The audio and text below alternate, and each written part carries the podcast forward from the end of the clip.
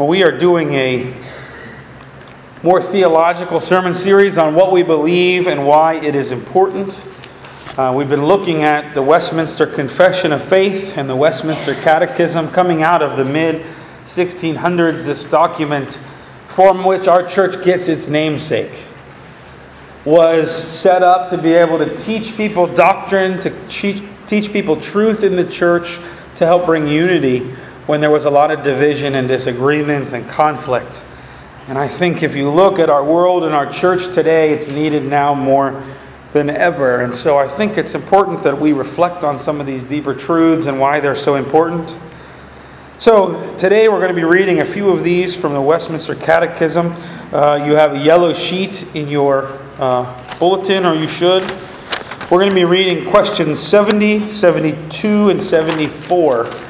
Um, these were written in such a way that they were, they were meant for catechesis, for, for they are a catechism, which means these are things you would memorize if you were going to, to join the church.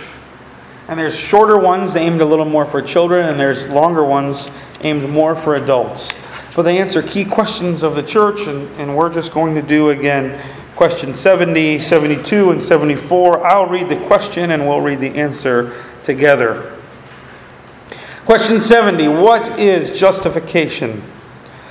Justification is an act of God's free grace unto sinners, in which He pardoneth all their sins, accepteth and accounteth their persons righteous in His sight, not for anything wrought in them or done by them, but only for the perfect obedience and full satisfaction of Christ by God imputed to them and received by faith alone. Question 72 What is justifying faith?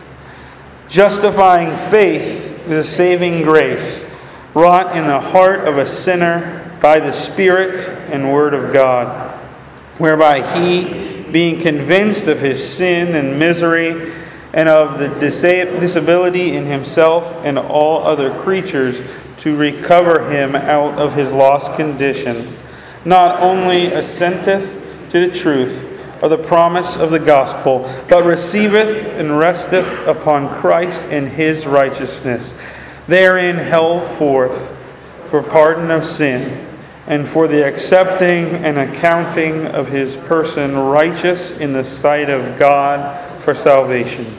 Question 74 What is adoption? Adoption is an act of free grace of God in and for his only Son, Jesus Christ, whereby all those that are justified and received into the number of his children have his name put upon them, the Spirit of his Son given to them, and under the fatherly care and dispensations, admitted to all the liberties and privilege of the sons of God, made heirs of all the promises and fellow heirs with Christ in glory. We'll look at these themes through the book of Ephesians, chapter 2, verses 1 through 10. And you were dead in your transgression, or your trespasses and sins, in which you once walked, following the course of this world, following the prince of the power of the air the spirit that is now at work in the sons of disobedience, among whom we all once lived in the passions of our flesh, carrying out the desires of the body and the mind, and were by nature children of wrath, like the rest of mankind. But God, being rich in mercy because of the great love which He loved us, even when we were dead in our trespasses, made us alive together in Christ. By grace you have been saved, and raised us up with him and seated us with him in the heavenly places of Christ Jesus, so that in the coming ages he might show the immeasurable riches of his grace in kindness toward us in Christ Jesus. For by grace you have been saved through faith. And this is not of your own doing, it is a gift of God, not a result of work, so that no one may boast for we are his workmanship, created in Christ Jesus for good works, which God prepared beforehand that we should walk in them. When I wrote this sermon before I left on my trip, I intended to just sort of walk through this outline. But really, I'm not going to do that. So you can have that to look at later. I'm going to reference it one time in the sermon. But really, I just want to talk about this text from Paul because I got to be honest with you. Sometimes Paul drives me a little bit crazy. I mean, it's almost like Paul has a little touch of the melodramatic here. We were dead in the trespasses and sins. Dead, Paul uses the word several times in the text. Does it seem like a strong word to anybody else? Dead? I don't feel very dead. And I, and I before I came to Christ, well, I was five, and I really didn't feel that dead then either. Dead seems like a strong word to me. I mean, if you want to talk about how dead the world might be, I mean, I can look out at the world and know that it's broken. Things like Boston, things like shooting in Texas. Doesn't take a lot to convince me that there's something really broken in the world. But, but this isn't talking about the world. This is talking about death in me and in you. Seems a little melodramatic to me. I, I just, I don't know. Dead? I mean, I've really never even done that bad of stuff. You ever feel that way when you hear people's testimonies? I hear testimonies where people are like, yeah, I was doing drugs and I was drinking a lot and I was sleeping around and I was. And then God saved me. And I look at my life and I think, well, I smoked a cigar before. I had a couple beers, I guess. I don't, I got a pretty boring testimony. I got a really boring testimony. I don't tend to give it that much because I think it's just kind of boring. I, I really wasn't that dead to begin with, I don't think. I mean, we don't, we don't even like talking about death. We, we keep the topic away from us anymore. Have you ever noticed that? How many people know that they should probably have wills, but they don't because getting a will would admit that someday you really might die? People don't want to go to funerals anymore. People will go to the dinner, but they won't go to the funeral. I mean, it's true. Do you know how many of you remember when you used to have a parlor in your house? Anybody remember when you had a parlor in your house? What used to be that your living room was called your parlor. And it used to also be that you didn't have funeral homes. So when someone in your family died, you would put them in your parlor. So family would gather, your friends would come to say their goodbyes, and then after a couple days, then you would take the person and you would bury them. But in our culture, we have such an aversion to death that these businesses started coming up called funeral parlors.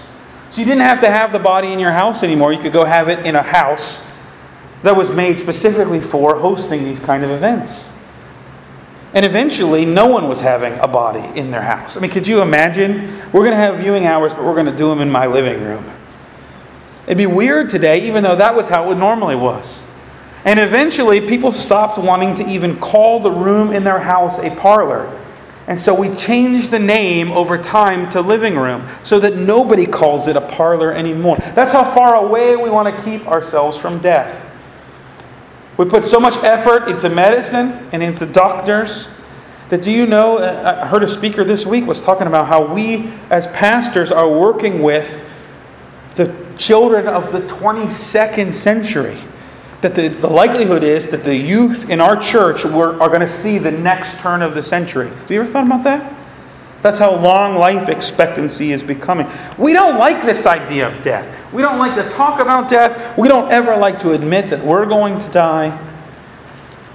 And I think it's because deep down, don't we all sort of know that there's a part of us that's dead already?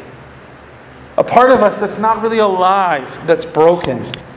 That maybe some of us have some boring testimonies, but we know in our minds the things that we think when we're around certain people. We know the bitterness and the anger and the self hatred that we hang on to.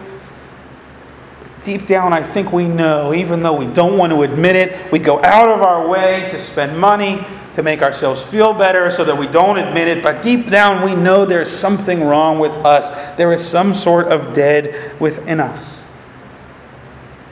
It's against our culture. We don't like to, we don't like to put that. If you watch most commercials right now, they're also they're sort of anti this death and brokenness uh, theme. I mean, the whole thing is if you use our dish soap, you're going to be happy.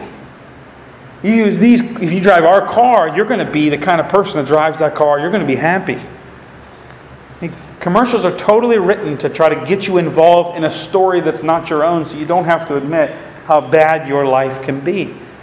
If you want to really understand this, watch commercials today or whenever you watch TV this week and watch how many commercials today don't even have words in them anymore. They're exclusively stories. No words, except at the very end where they tell you what the product is. And you know what? Most of them, if you turned the volume off and you didn't watch the last five seconds of the commercial, you would never even know what they were trying to sell you. Because they're not really trying to sell you shampoo anymore. They're really trying to sell you this happiness, this satisfaction, this idea that you are not dead, there is nothing wrong, or that you can at least keep up and believe that appearance. But the problem is, if we can't admit that we're dead, it's hard for us to admit that we need a Savior. The more alive I can make myself believe that I am without Christ, the more I don't really need Christ. I might need a doctor. I might need a fixer upper every once in a while. I may need a mechanic, get my life working again, Jesus. But I don't need a Savior. But if we're dead, I got news for you. Dead people do not save themselves very often. Dead people do not fix themselves very often. I think Paul's metaphor is important because we need to admit we are dead, because if we don't, we don't really need a Savior. But if we can start to deal with the reality that we're dead and that we're going to die someday, something unlocks for us. A hope that the world can't understand until they deal with the reality that they're dead. A hope that while we were still dead, still dead in our transgressions, still separate from God, still not following what we know we should follow, God enters our death.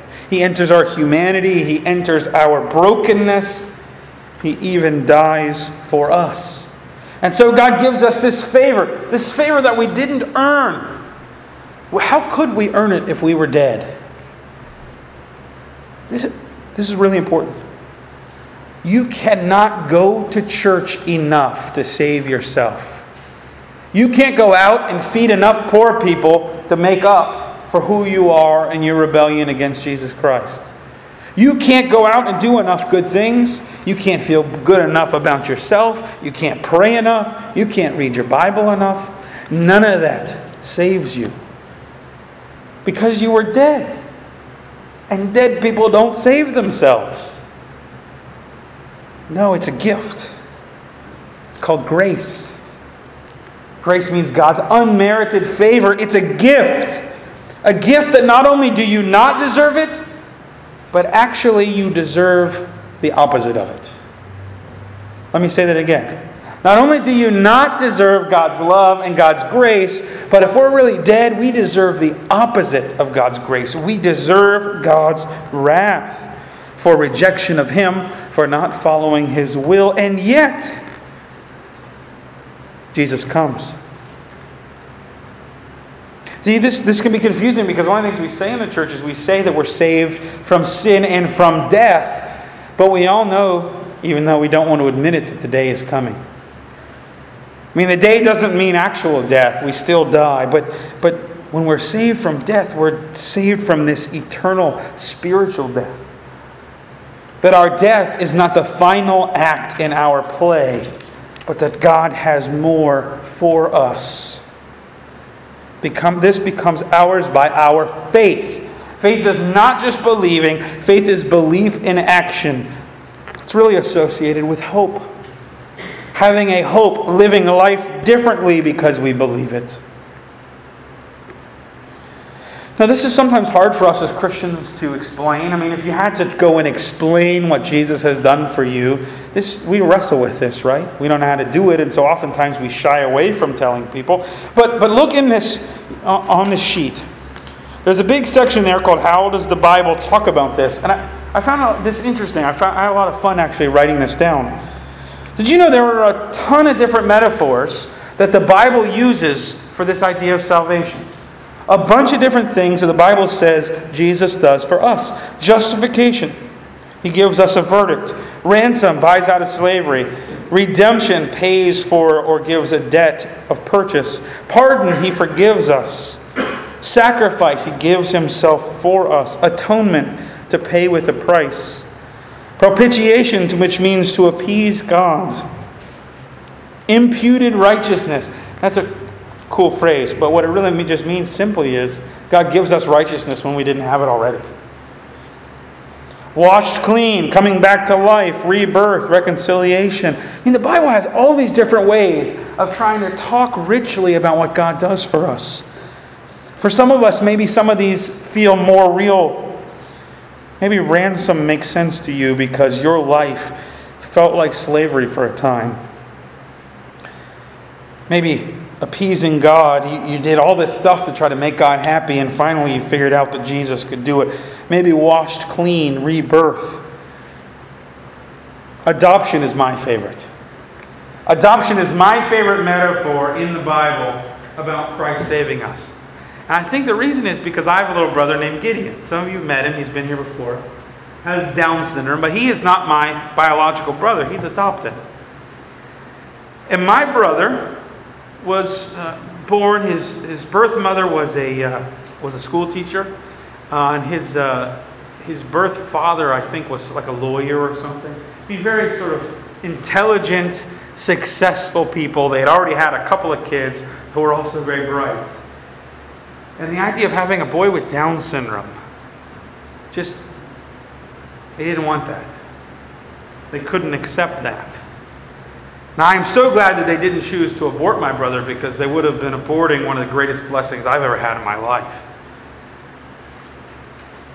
But they gave him up. Loved him, but not enough to keep him. Wanted him, but not quite how he was. And so my little brother came to live with my family. And he's been my brother since then.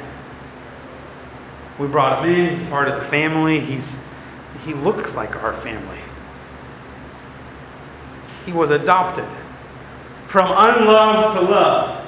From unaccepted to accepted.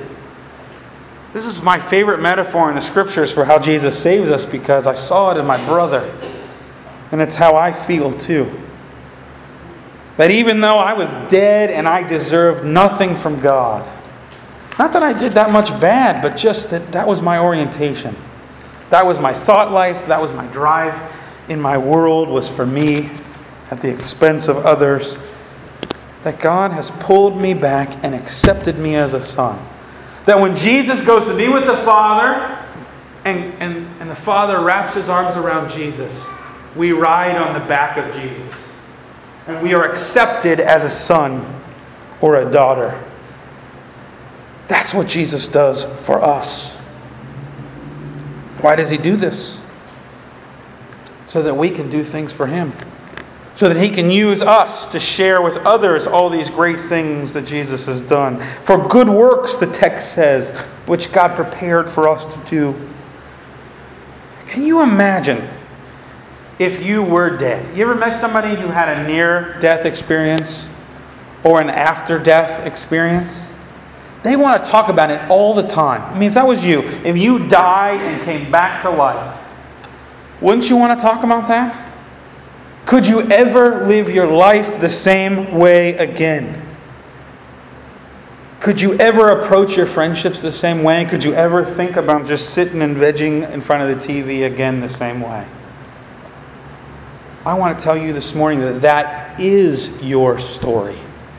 That you were dead and you have been brought back to life. And whatever else you have going on in your world, it's not as important as that. And whatever you think people are going to say about you if you start telling them that story fails in comparison to the reality that you were dead and you are now alive. That's your story. That's my story. And we've got to get good at telling it. We got to get good at sharing it with others. Because we got a lot of other people in this world that need to hear. They need to hear that they're dead. They need to deal with the reality that they're going to die. And they need to know the hope that can come from being made alive in Christ, being adopted. So I don't know which of these metaphors works for you. But I would challenge you to take a look at some of these texts and start thinking about what Jesus has done for you. Because I'm, I'm willing to bet that one of these is going to connect with you.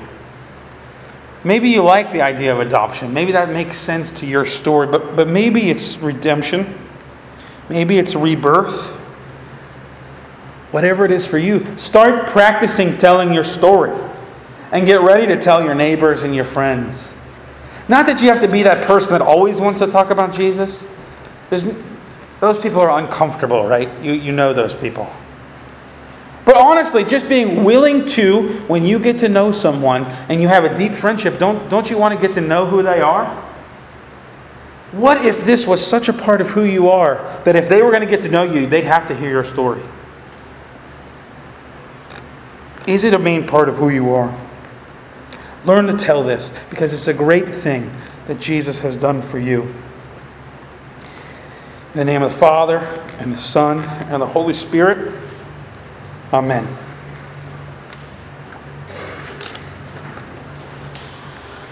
Our hymn is number 519. It is well with my soul.